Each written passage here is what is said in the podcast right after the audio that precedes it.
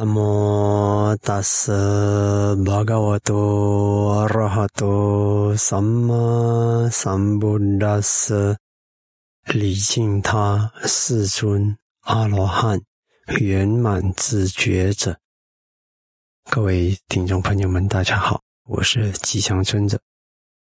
今天让我们聊聊一个课题，嗯，叫死后的光辉。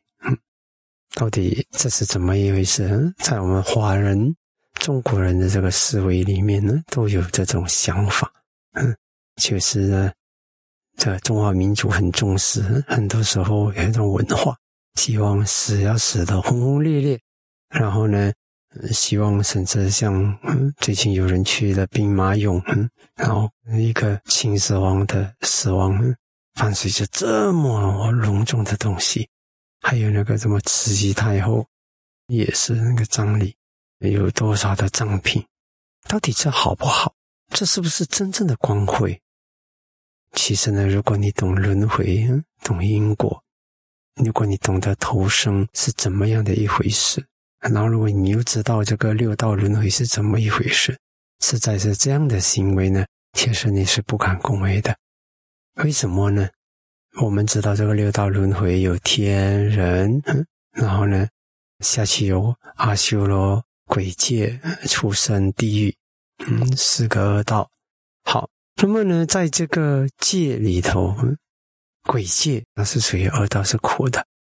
我们实在是不应该想要死后还要享受像人间这样的东西，其实那个是不可能的事。鬼界就是鬼界了，这如果是投生做人会好一点。如果是投身到鬼界去，已经准备好了地府来迎接自己，甚至还逼一些人给自己陪葬、殉葬，那真的是很要不得。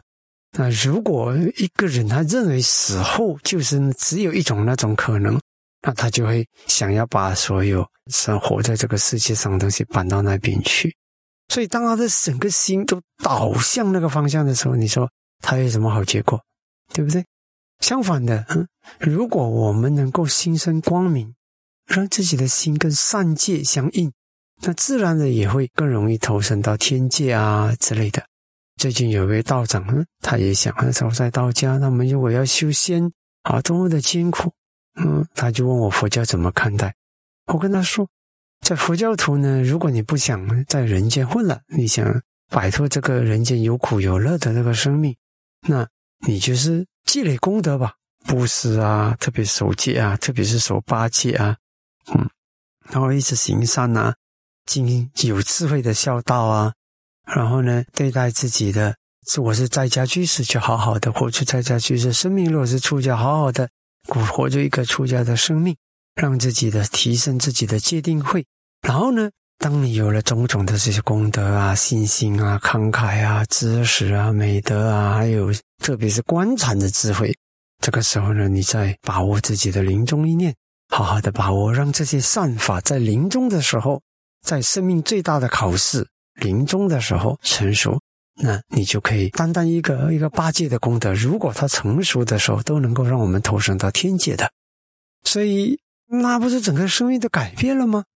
但是呢，如果不懂这个原理，竟然幻想着死后。还要怎么样啊？还有什么人去陪葬啊？在地府里面呢？